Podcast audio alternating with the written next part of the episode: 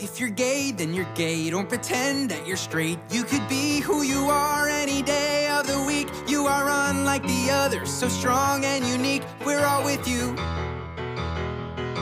If you're straight, well, that's great. You can help procreate and make gay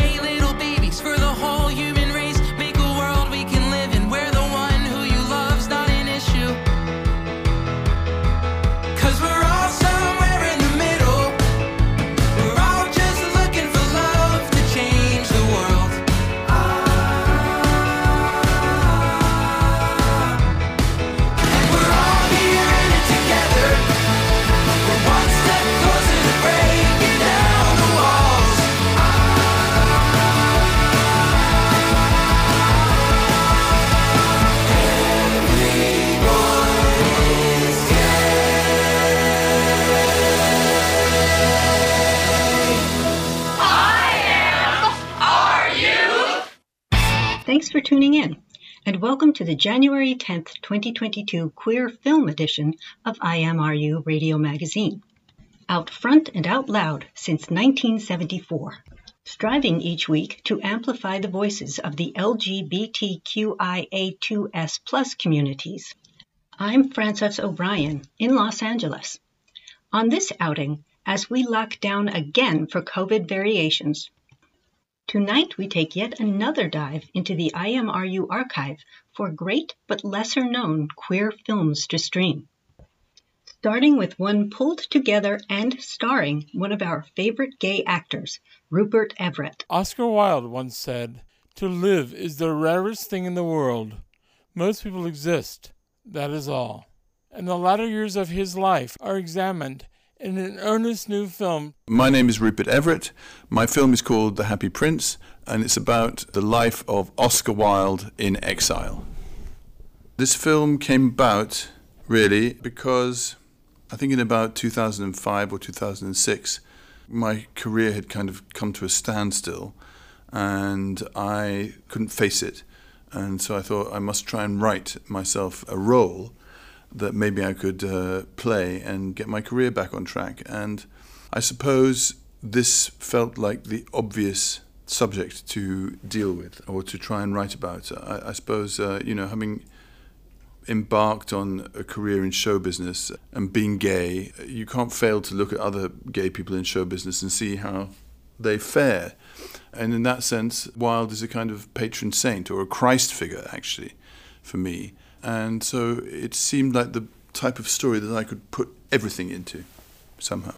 It was definitely a, a, hard film to finance. It really is a European film. It's made out of Germany from the Bavarian Film Fund, out of Belgium, a little bit out of England, a little bit out of Italy, and a bit of equity. And that's how the whole thing came together. It's a juggling act making those kind of movies because you manage to get a piece of money from, say, Bavaria in January 2017, but that money only lasts for a year. And if you haven't got all the other bits of money from Eurimage or the Belgian Film Fund or the Italian RAI, if they haven't come in within that year, so the you have juggling it together is a pretty complicated thing too. Did anyone ever say, "I love your screenplay about Oscar Wilde, but does the character have to be gay?" no one did that yet. you were one of the first film stars to be always out and open about your sexuality. I didn't really have any choice. I liked going out to clubs and uh, dancing and stuff like that. So there's no possibility, even if I'd wanted to, of living one of those cloistered gay lives where you just lived inside four walls and ordered in and continued with a show business career. For me, that wasn't how I saw the whole game, really. Uh, I saw it more about trying to express yourself somewhere. So I don't regret it. It's definitely been difficult, but I think all actors probably have something that they feel has been very tough for them or difficult to overcome. In your book, Hello, Darling, I'm Working, you reveal not only your sexuality, but your days as a rent boy in Paris. It would be difficult to stay closeted after that. Right, exactly. There was no possibility ever for me to hide, really, because I was always out and about on the gay scene. So it wasn't really a, a choice or any lofty type of choice that I made or sacrificial choice. It was just that's how there was no possibility of me being anything else, really. Did it dampen your chances of being a bigger star? Yes, I think the problem mostly is at the very beginning when I did Another Country, my first film. I remember the reactions you shouldn't play a gay role, it's very, very bad. You won't get any more jobs after playing a gay role. And I did get one more job, really good one, which was my next film, uh, Dance with a Stranger. But after that, no, I didn't get any other jobs. And then, uh, you know, my comeback really, uh, I got a few jobs, and I and I developed a career in Italy, uh, which was what eventually led me to making Cemetery Man, because they didn't really.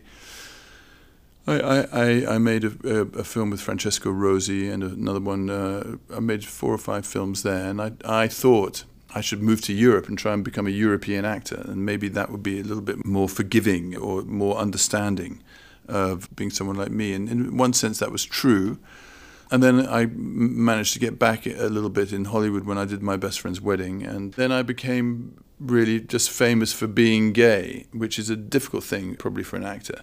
But again, and the trouble with that was at that point, uh, it became a commercial thing. And then all the straights wanted to play gay roles. And then once the straights wanted to play the gay roles, then the gays were out of the gay roles too, to a certain extent. And now it's not reciprocated. The gays can't play the straight roles. No gay person gets an award for playing a straight character. But flip the script, and the Academy pays sudden attention. Yeah, straight away. Full penetration. That's the difficulty of the situation. What was your biggest surprise about Oscar Wilde?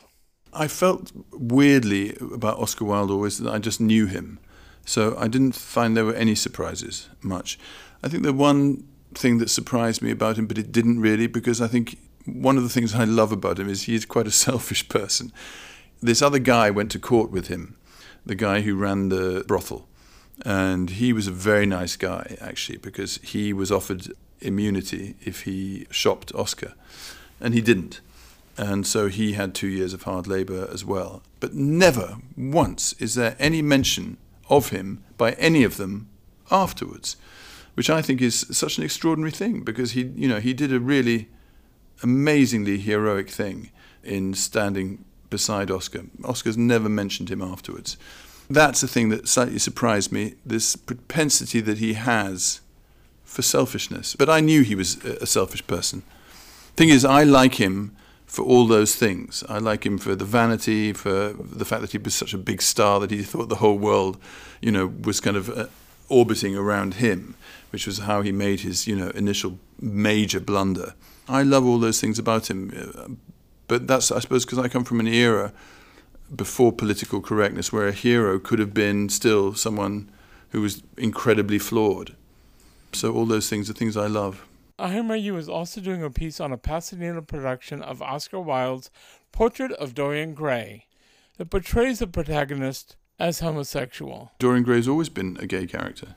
That's the whole point of when, uh, at the very beginning, Lord Henry Wotton is talking to him as he's having his portrait painted, and he reads him, and he says, "You've had dreams uh, that would make you blush, and you should fulfill them. Uh, you should, uh, you shouldn't hide them and closet them. You should uh, fulfill them. Go and do it."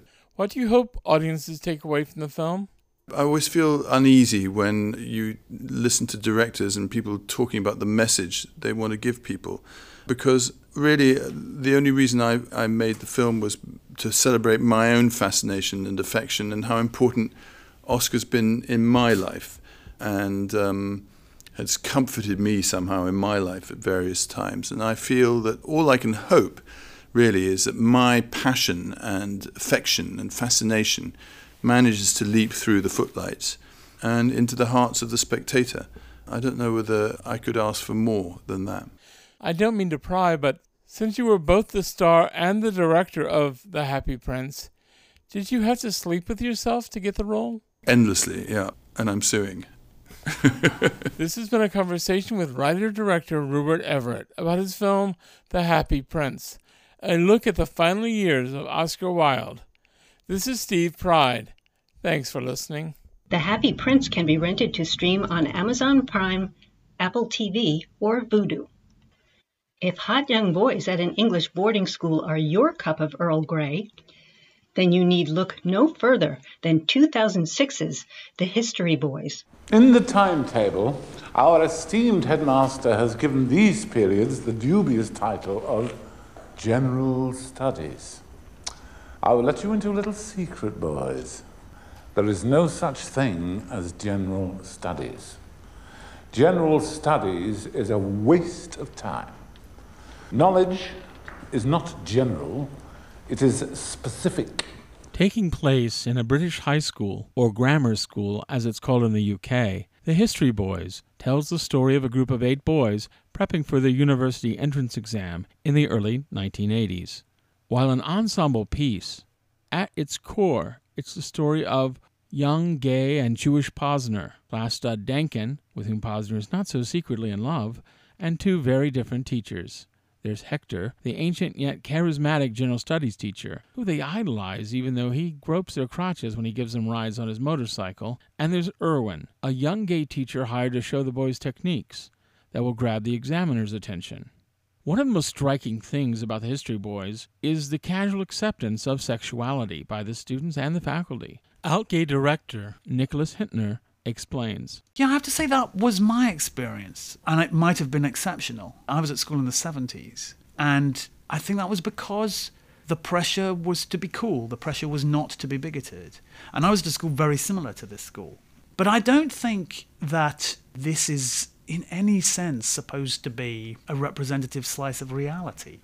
That's not the kind of film it is, not, not, not the kind of play it was. It's very much the expression of, of a particular playwright's.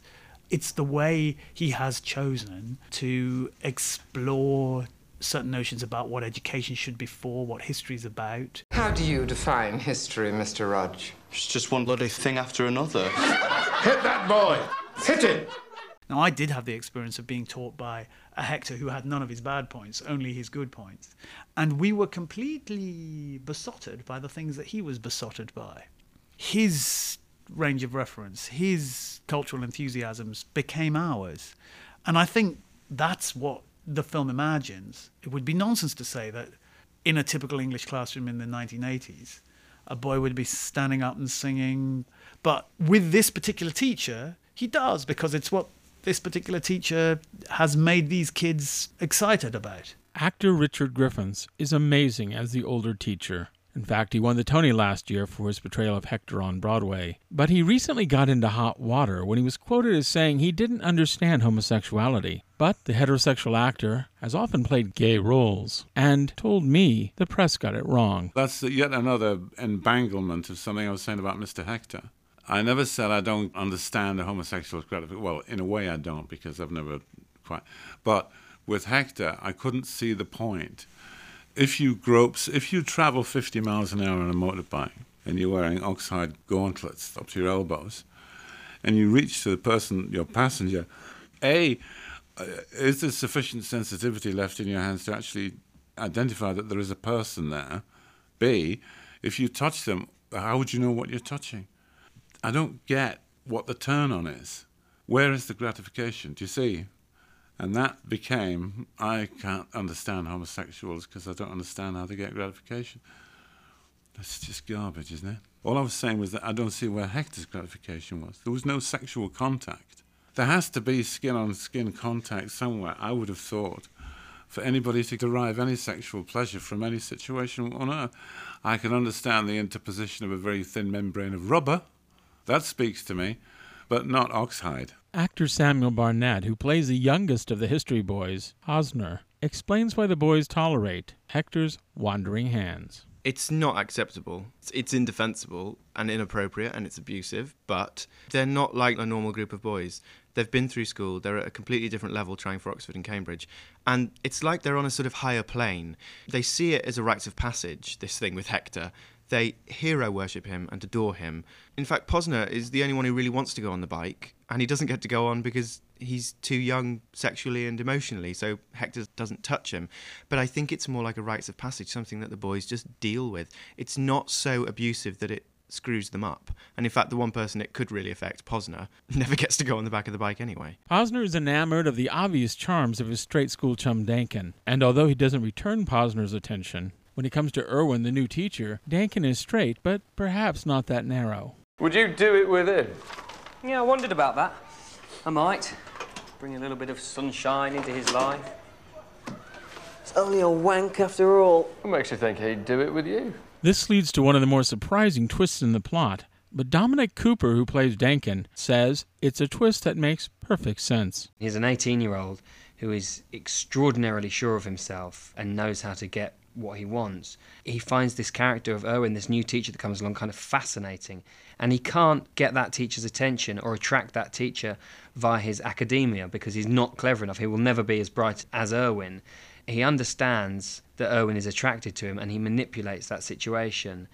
And that was difficult to play because you don't want him being nasty. He, he can very easily come across as someone that puts that teacher in the corner and manipulates him and, and, and does it for his own benefit, when really what he's trying to do and, and what he can't understand, he can't understand that this fascinating, kind of outgoing, outspoken, wonderful teacher is so kind of inward and can't let himself go or live his life. So it's actually a very positive thing. And I think because he's such a confident guy, Dakin, he just can't understand why this guy won't live his life in the same way that he lives his life through his academic teaching. Watching the History Boys, I wished I had gone to a high school in England where they sing show tunes when they're not quoting poetry or dialogue from Bette Davis movies. But according to Samuel Barnett, who sings several songs to his classmates in the film, I would be disappointed. In the same way that they accept Posner getting up and singing a song, they also accept the way they speak to one another, and they also accept Posner's sexuality, and they accept Hector, and it's not how it is in reality, I don't think. I'll sing to him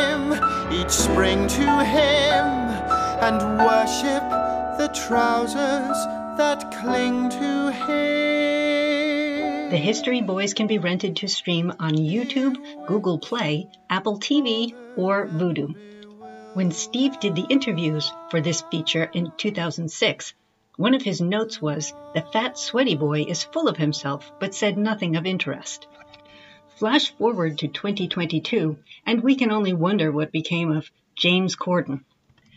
And you can't get much further away in tone and location than the year 2000's Malibu mystery, Psycho Beach Party.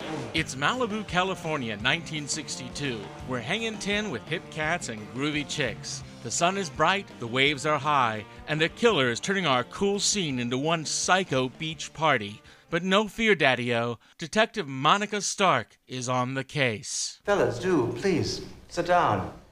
I want to talk to you about the murders that have been taking place. I'm concerned that one of you could be the killer's next target. Why us? Well, so far, the killer's gone after a girl with a hare lip, a young lady in a wheelchair, a boy with psoriasis, and another with one testicle. Is there anything about you that the killer could possibly perceive as freakish? Come now, fess up. Everyone has something they'd rather hide. Hello, I'm Charles Busch. I first came up with the notion of this play Psycho Beach Party, I guess, in around 1986. I had a little theater company in New York at the time. We called ourselves Theater in Limbo because we performed in a place called the Limbo Lounge, way down into the depths of the East Village.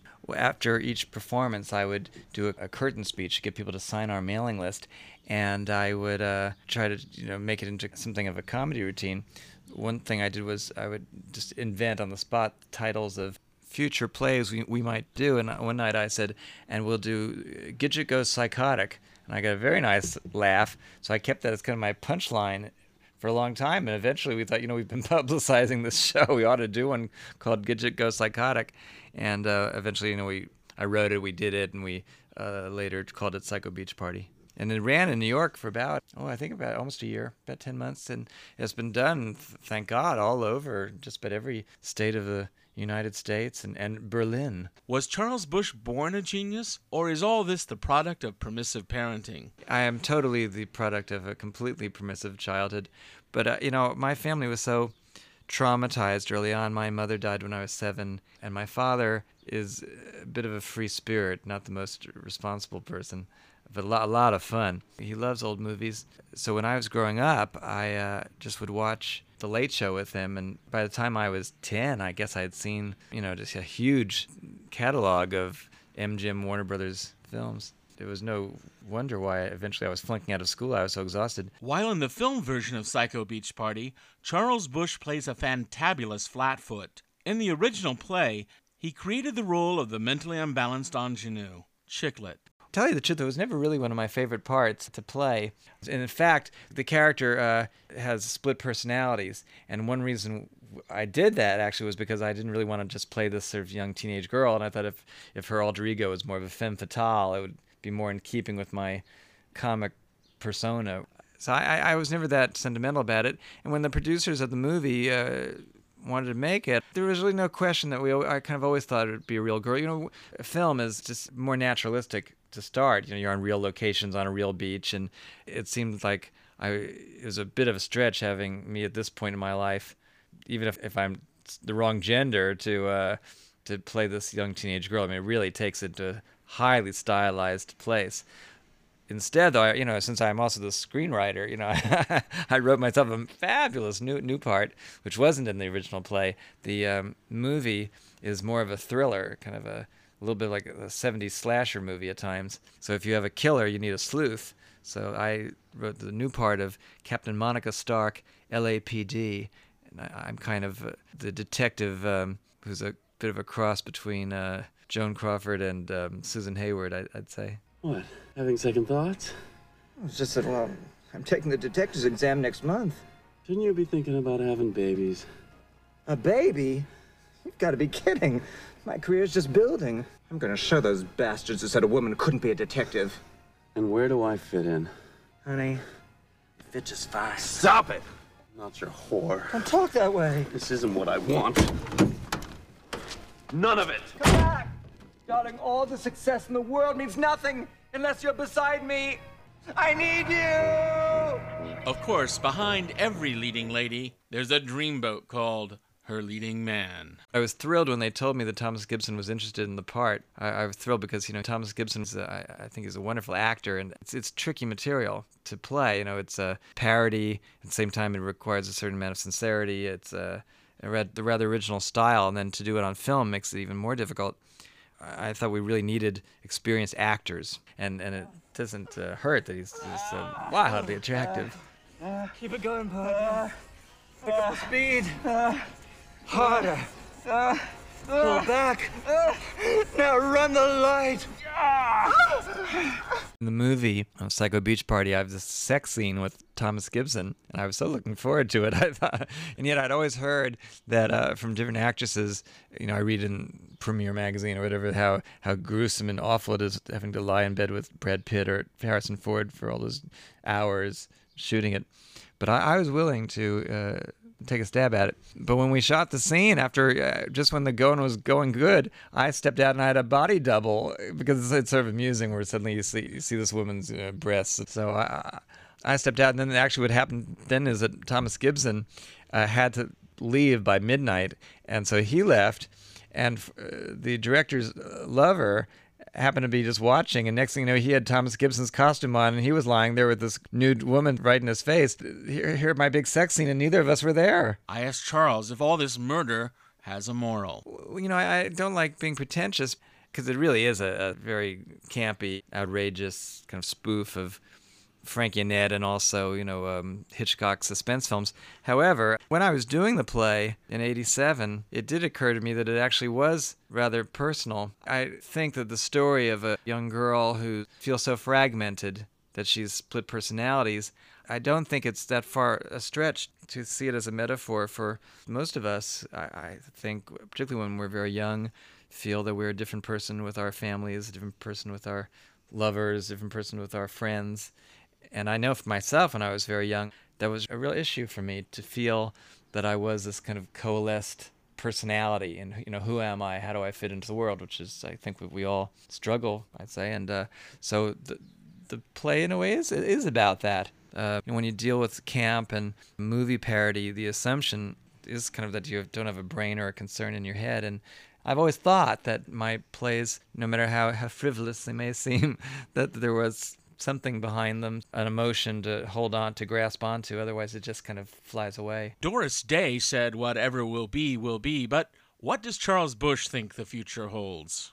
I'm having a very exciting year. Uh, to, to get back to my, my great career, because not only is Psycho Beach Party opening as a movie, but I have a new play opening on Broadway at Ethel Barrymore Theater in, in October, which is so thrilling because I've actually, you know, I'm sort of the queen of off Broadway, but never on Broadway. So I have a new play, The Tale of the Allergist's Wife, that I'm not in. That we have a wonderful cast: uh, Linda Lavin and Michelle Lee and Tony Roberts. Uh, so this will be the first of my plays on Broadway, but I've I've paid my dues, baby. This has been Steve Pride with Charles Busch, a hip chick and a groovy guy. Thanks for listening. B-S-Y-C-H-O Psycho! B-S-Y-C-H-O Psycho! There was a crazy beach party that was underway. With lots of rockin' teenagers from the USA. Psycho Beach Party can be streamed on Amazon Prime or rented to stream on YouTube, Google Play, Apple TV, or Vudu. We'll be right back with more fun flicks after this quick break. Don't go away. Michael Bennett, dancer and choreographer, coming up now on the Rainbow Minute. When Michael Bennett was 16, he attended a performance of West Side Story. That was it. He dropped out of school to join the touring company and began his career as a dancer. Debuting on Broadway in 1961, he had an even greater talent for choreography. Bennett was the brainchild of the Broadway hit A Chorus Line. Rather than commissioning a script, he interviewed scores of real life dancers and threaded their experiences together for the storyline. A credit to Bennett's wizardry on stage, the award winning show had a record run of 15 years at the Shubert Theater. He met similar success in 1981 with Dreamgirls. Bennett had relationships with both sexes, but those with men were less publicized. He died at 44, leaving a large portion of his estate to funding AIDS research. The Rainbow Minute is produced by Judd Proctor and Brian Burns and recorded in the studios at WRIR in Richmond, Virginia, and read by volunteers like me, John DeBoer. This is David Dean Bottrell, and you are listening to IMRU.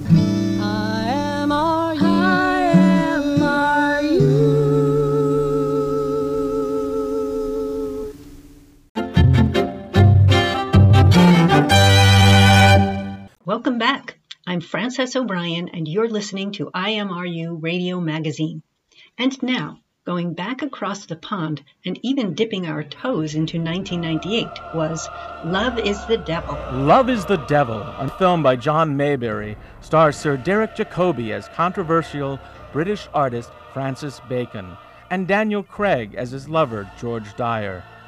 It begins in 1971 in Paris on the eve of Bacon's retrospective at the Grand Palais, where he was proclaimed the greatest living painter. As the ceremony takes place, George Dyer, Bacon's model and lover of seven years, recalls the fateful day in 1964 when Bacon caught him trying to rob his house. And who might you be? Well, not much of a burglar, are you?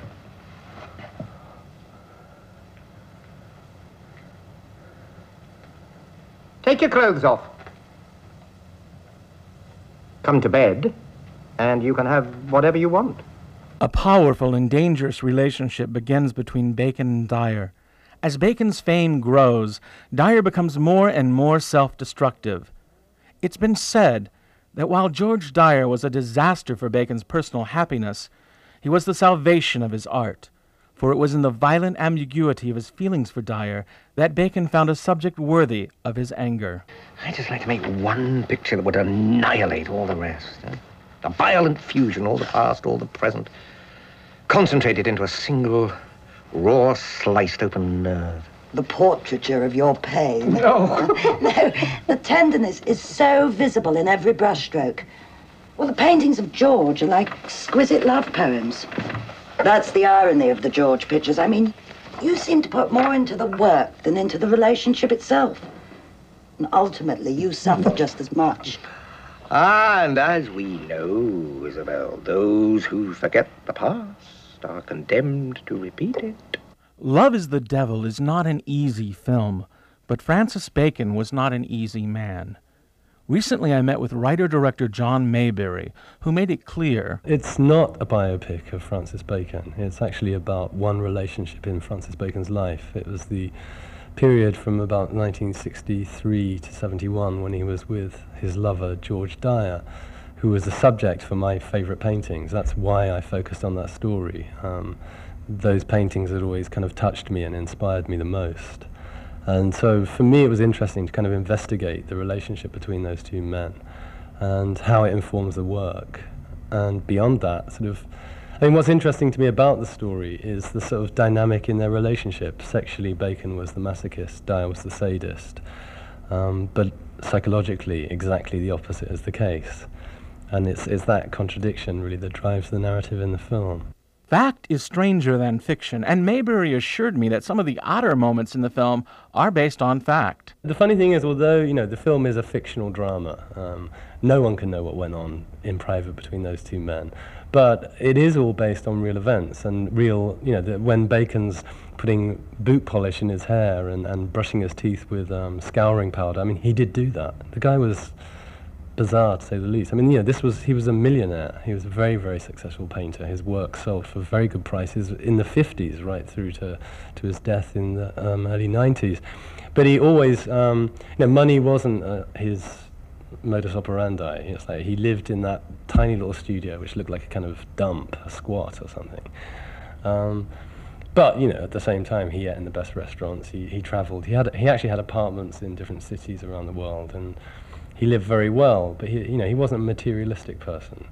He'd kind of had his sort of swishy queen life in the 20s. He was an interior designer, a kind of bad rip-off artist of uh, like Eileen Gray or someone like that. And I think it was, in a way, once he became a, a public, when he publicly became a painter in 1945, it was almost like a kind of a pose to be this sort of bohemian, um, living the, the artist lifestyle. John Maybury's Love is the Devil is a dark and disturbing vision that stands out from the current crop of gay films. Despite the fact we've now been living in the shadow of AIDS for, what, 15, 20 years, 15 years at least, um, we're all meant to be bright, shiny, happy people, you know, and it's like, uh, I don't buy into that. Um, it's, I mean, um, there are lots of bright, shiny, happy people. I've, you know, I've seen lots of the kind of muscle Mary steroid clones in the West Village here, looking very bright and shiny and polished. And but it's uh, that's not my reality. Um, and you know, the, each to his own. There's a place for those happy, smiley films. And you know, my friend Rupert, you know, he was you know the, the token fag in my best friend's wedding, and you know, kind of. It's, it's interesting to see Rupert's career being reactivated by what I think is a pretty shabby film. Um, but you know, good luck to him, and it's opening new doors for him. And, and there's a, there is a place for that kind of you know, you know aren't queens funny? You know, aren't they amusing and witty? Don't they have great taste? Well, you know, those all those cliches are in place because of a degree of truth in that. But I also think that the kind of homosexual artists from the past that interest me have a, a depth and a darkness. Um, I mean, I'm not selling the, the kind of, you know, we're all born to, to exist in a world of tragedy and disaster, but that is also part of the reality. You know, I think any to, to only focus on one aspect is is a sense of denial in a way.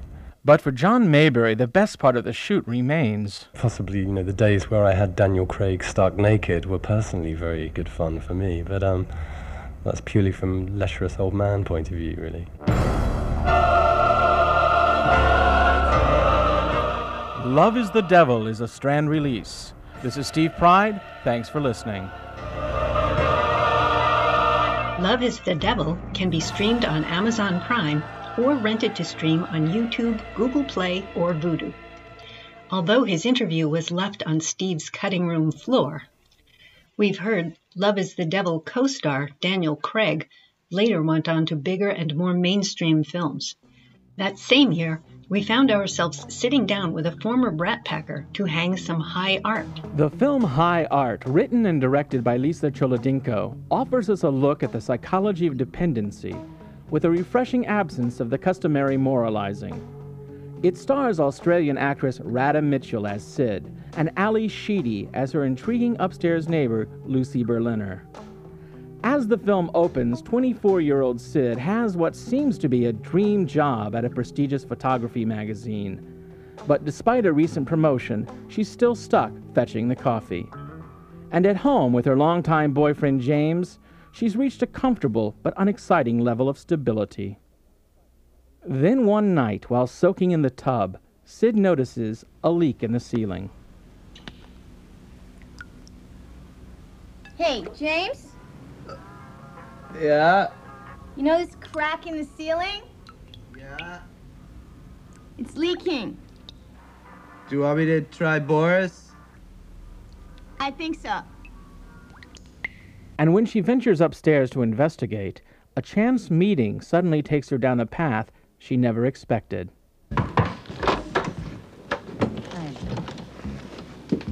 Hi, are you running a bath? No. Are you? Uh, no, I'm, I'm sorry. I live right under you, and our, our ceiling's leaking. Did you call, um, Boris? Yeah, he's not answering. Did you call a plumber? Well, I didn't really want to. So late. You know, it's, it's really expensive, and it was probably just your drains or pipe or something. I mean, you live right on top of us. Yeah, I wish I knew what to tell you, but no one here's taken a bath recently. Lucy, an emaciated, burnt out photographer who years earlier decided to retire in mid career, now lives with Greta, played by Patricia Clarkson, her heroin addicted girlfriend, and spends most of her time drugged out and playing host to an assortment of hard living friends. Sid is instantly fascinated with Lucy and her photography, and she finds herself being drawn into a world of heroin chic and lesbian passion.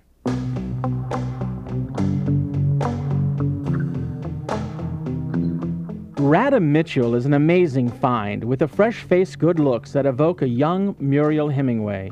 We met in her hotel room overlooking the Sunset Strip and talked about her character, Sid. Well, what I sort of saw in Sid when I read the script was this sort of opportunity to express how I was feeling kind of at the time. Not necessarily lost, but sort of, you know, in, in, in the deep end, I guess, of the swimming pool. Because I was um, in a foreign country and, um, you know, you know, ambitious, I guess, in my own way, trying to find um, work acting. And Sid is, I felt similar in that she was, um, you know, ambitious and also willing to put herself in uncomfortable positions in order to achieve certain things, not only in her career but also personally, like to extend herself. The very first thing you notice when meeting Ally Sheedy is that in person she appears even thinner than the very thin Lucy she plays in High Art.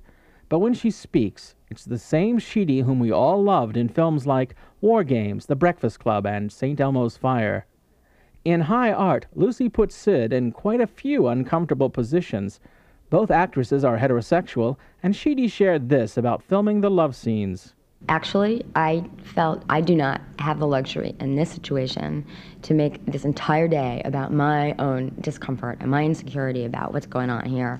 Um, because I am a 23 year old actress here working with me who has an incredibly emotionally difficult scene that she's going to have to get through. And so what I focused on was I wanted Radha to feel comfortable with me and trust me I was going to do anything that was going to be scary or hard for her. And she was the one who really had, as far as I was concerned, the hardest work to do that, that day in that scene. High Art is an intense film with an elusive quality that's both charming and occasionally repulsive. When the credits rolled, I was struck by how deeply I hated it.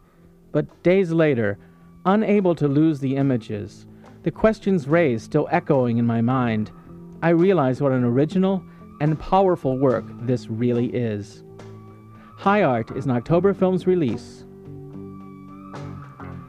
Thanks for listening. This is Steve Pride. High Art can be rented to stream on Amazon Prime, Apple TV, or Vudu. Don't go far. We'll be back after this quick break. Keith Haring mural saved, coming up now on the Rainbow Minute. On November 2, 2013, hundreds assembled at 22nd and Ellsworth Streets in Philadelphia to celebrate the restoration of Keith Haring's We the Youth mural. Haring and a group of teens from City Kids in New York created the mural in 1987 in celebration of the 200th anniversary of the U.S. Constitution. Born in Reading, Pennsylvania, Haring moved to New York City where he thrived as an artist and social activist. The mural is his only collaborative public mural that is still intact at its original site. Sadly, he died from an AIDS related illness just three years after creating it. The restoration was made possible by a $30,000 grant to Mural Arts from the Keith Haring Foundation to hire Kim Alsbrooks and a crew of artists to restore the mural using the most durable paints available. The Rainbow Minute is produced by Judd Proctor and Brian Burns at WRIR in Richmond, Virginia, and read by volunteers like me, Dustin Richardson. Hi, I'm Chaz Bono, and you're listening to IMRU Radio Magazine, out loud and proud since 1974. Welcome back. I'm Francis O'Brian, and you're listening to IMRU Radio Magazine. And now we switch gears from narrative film to documentary with Two, the story of Roman and Nyro. The documentary, Two, the story of Roman and Nyro, is about iconic songwriter Desmond Child, plus Child, plus Child, plus husband, plus BFF surrogate. It's about the real new normal. Desmond Child, Curtis Shaw Child. Angela Whittaker, surrogate mother of those beautiful boys. Did you have the hardest job? I don't know. I've thought about that a lot as far as if I had the hardest job or not. And oftentimes I think I did not have the hardest job because I strictly, it was a really hard job at some times because it was quite an emotional journey for me. But once we transitioned into that next chapter, I really think that Desmond and Curtis then had the hardest jobs because they became these parents of these beautiful boys and the responsibility that comes with that on a day to day basis. How did Angela end up carrying your children? Angela and I had known each other in Nashville before through a common friend, and Desmond and I had gotten to know Deepak Chopra, and he had invited us to go to a How to Know God conference in Agra, India. And Angela had been and is still one of Deepak's primordial sound meditation teachers. So I knew that she was going to be there. And in the first moment of arriving at the hotel, Angela and her mother, Ruby, come in onto the scene. Yeah, I mean, and they were literally the first familiar face that I saw there. And, so we got to know each other very, very well. And that's the first time I met Desmond, and it was just a beautiful connection. And we spent like every waking moment together, all of us, like on the buses, at meditation, saving you know. seats for one another, at Yeah. Saving, meals. saving meditation mats. exactly, and tromping through all the temples barefoot together, and it just it became like junior high school all over again. It was amazing. But I literally at dinner the night that they were discussing about this next chapter in their life and wanting to create a family, I had a dream that night that I had their baby. It was almost like a vision. You know, my mother was the only one that I told about this dream at the time. But there was only one baby in that dream, as far as I know. I just saw myself really, really pregnant. So maybe I just wasn't getting it, and they were sending me a signpost very early on. But yeah, it was pretty magical. Tell me about the moment you found out you were carrying twins. That was definitely a moment. We put two embryos in. There was actually three that were off the charts as far as quality. They grade these eggs. But our doctor said that if you get pregnant with three, we'd have to deselect one of them. So who wants to do that, right? So we opted for putting two in. I get a call a week or so later after I'd gone in for my test with the doctor, my blood test, and he says, you know, your HCG levels are really high, which is the hormone that a woman starts producing when she's pregnant. And I go, and that is indicative of, and he said, a twin pregnancy. And I was literally driving down the 405 and had to pull off of the freeway because I was like, are you kidding me? Or I said, shut up, or something like that. And he said, well, that wasn't very nice. you know, he was joking, of course. But yeah, I was like, oh my goodness, I am going to be a house. I mean, I signed up for one and now there's two. And, but it just all worked out beautifully. And actually, now I just, there's no other way I could envision it unfolding and these two having each other and their amazing fathers. It's, you know, it was meant to be. Angela has since moved to LA, but you guys are a gay couple raising kids in a state that's tried several times to ban teachers from even saying the word gay. We have found substantial support in Tennessee in both our school communities and our sporting communities because our kids play um, amongst a lot of Republicans. sports. We have dinners with them, and they say, "Well, we're socially liberal." You know, and it's like, okay, but when it comes down to it, you're going to vote for somebody that's going to hurt our family. And I don't think they've made that connection. Well, yet. even family members, you know, we have family members on both sides that they make a decision that something else is more important than our rights. Our rights. I was raised in the Mormon church. You know, I come from a that whole background and you know when they really got on board with that whole prop 8 thing even here in california that was like sending me through the roof i wanted to put a big t-shirt on that said i carried twins for my two best gay friends and march on the temple you know and just it's just i don't know What did you learn about yourself in making this documentary? For me, it kind of called out the activist soul that I am and to standing up for truth and being able to try. I've always felt like I saw life as a certain way, and I just felt in living our lives every day, there couldn't be anything wrong with what we were doing and how the kids were turning out. So I just found that uh, I'm a lot stronger than I thought I was. I found that I'm a lot fatter than I was and when I was really cute long ago. And that's the part that really bugs me. That's why I'm not in the movie as much, because uh, that was easy. Oh, I look too fat. Take that out. desmond you look amazing I don't. It's it's like it's shocking. and your energy and what you had to share in your story I'm vain. Okay, I admit it. I'm vain. What's kept you together for 24 years? the fact that I'm away a lot. it was funny because I, I was sitting with our Republican friends on the edge of the soccer field, and one of them had been celebrating their 16th year. I said, Well, we've been together 24 years. And they said, How did you stay together so long? I said, Well, I prefer thinking of Curtis like somebody I had just met, and that keeps it fresh, you know? Uh, Desmond's been a wonderful soulmate and teacher and lover. You know, we've learned so much from each other. He's taught Really? me how to communicate. But it hasn't been all peaches and cream. We've had our rocky moments and um, we've made it through. And just having these boys for me and for us is really a testament of our commitment to one another and to being together and um, to stay together. In our new normal, terms like mom and dad are not about gender, but roles.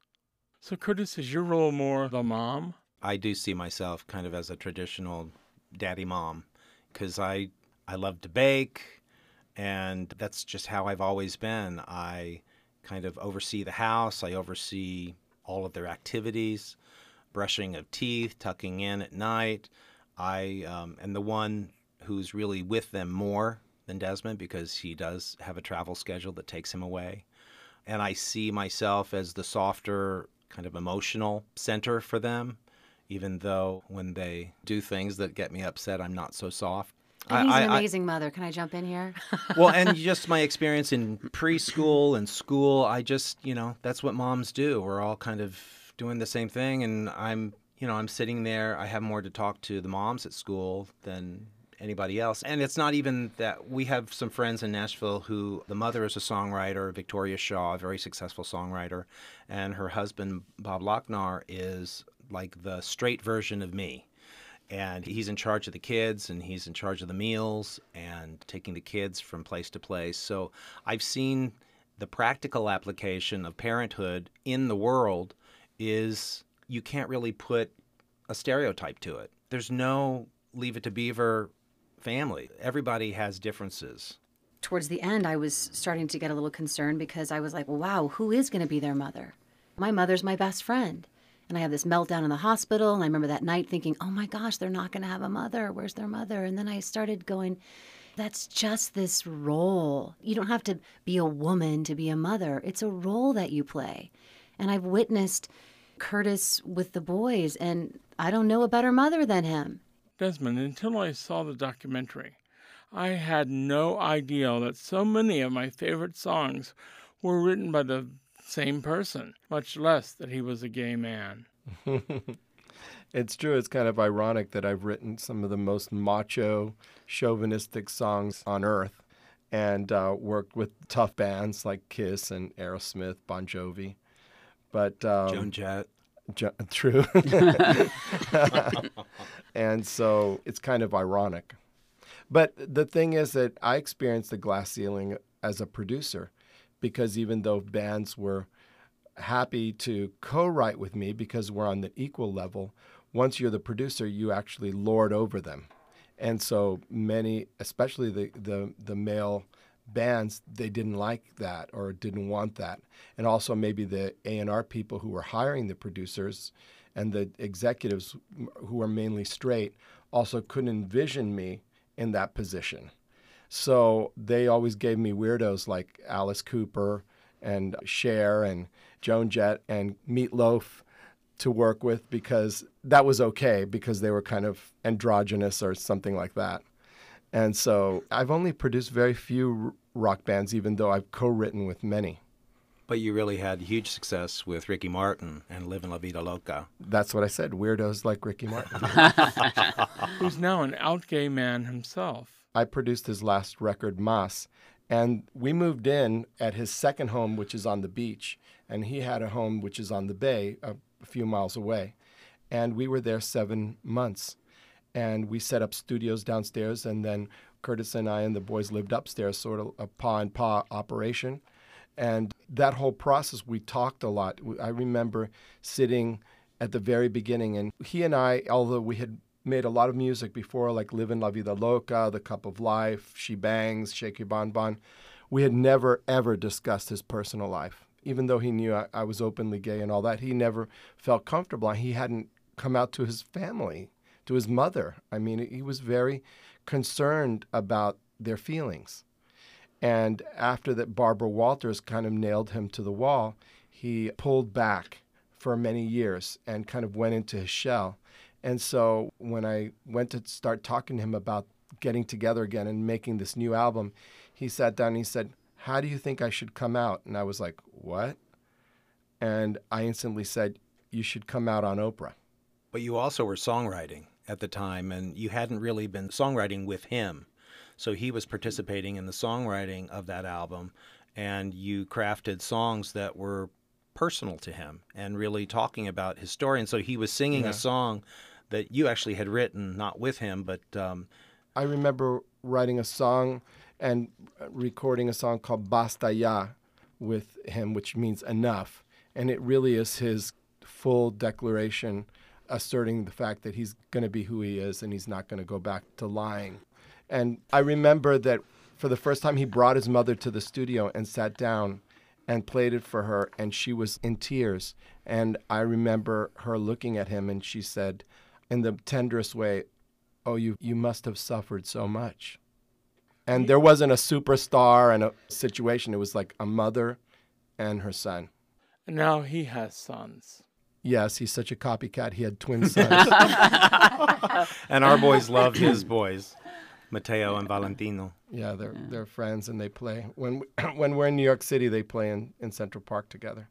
There was a great moment in the documentary where you tell your father that you are having kids. My father was a very uh, charming, intelligent man. He had known that I was gay for a long time and knew Curtis and loved him and all of that. And I came to him and told him that we were going to have children. And he looked at me with this bewildered stare and said, What? You can have children? And he actually thought that gay men didn't have enough testosterone to be heterosexual, so thus we were infertile. And that's why we didn't have children. I mean, it's a crazy logic, but it drives home the point that um, the opposition to gay marriage always says, well, marriage was created for procreation. And nobody's actually saying gay people aren't infertile. They can and they do procreate like crazy. So, end of that discussion. Now, why don't you think we should be married? Shouldn't our children have the same rights that children of married parents have? That's part of what motivates Desmond and I in putting our family out there so much in a very personal way. Um, because our kids, you know, for the most part, they're on board, but every once in a while we have some good days and bad days. And That's they, every family. every family, but that. for the most part, we're trying to educate them that you have to stand up for yourselves and for rights. And this is how we're doing it with this film. Okay, kids, it's your turn. First, tell me who's who and how old you are. I'm Roman. I'm Nyro. We're 11. 11. And who's the smartest? Me. Probably him. Tell me about your dads. Well, one of our dad has a Cuban mother. The other one, he's just. He's a pitiful hillbilly. Yeah. We have all things in our families. They have the crazy Cubans on one side and uh, The hillbillies on from the other. Missouri. what a great mix. So, which dad do you go to if you want to get away with something? Daddy. Desmond. Yeah, because I'm away a lot, so I can never say no to anything they want. And they say, Papa, you're so mean because I'm the disciplinarian. What's it like to have two dads?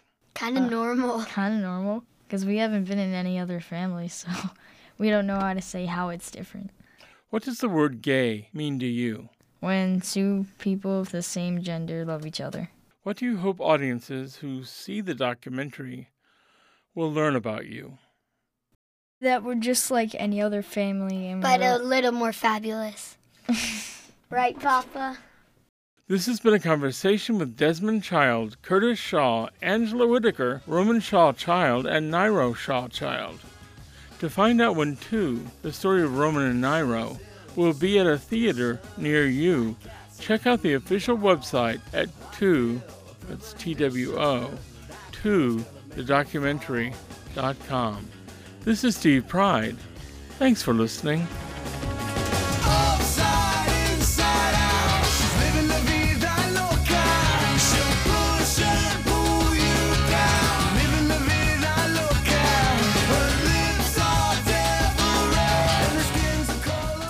Two, The Story of Roman and Nyro, is available to stream on Amazon Prime. Okay, that's it for tonight. I'm Francis O'Brian. Our thanks to IMRU's executive producer, Steve Pride, and Rainbow Minute producers, Judd Proctor and Brian Burns. Please follow us on Facebook at IMRU Radio.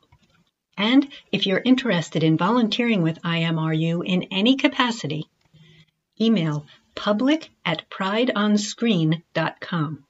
And a reminder, we're a global podcast as well as a show broadcast by KPFK Los Angeles. And you can always hear our weekly show posted to kpfk.org. Also catch us at iTunes, Spotify, Breaker, Anchor.fm, Castbox, and Pocket Casts. I'm Francis O'Brian in Los Angeles. Please look at my website, relieveyourmind.com. Hope you're having a happy new year and kept your resolutions within reach. All I want for 2022 is the absolution of imperialist, white supremacist, capitalist heteropatriarchy. What about you? in my way, cause God makes no mistakes. I'm on the right track, baby.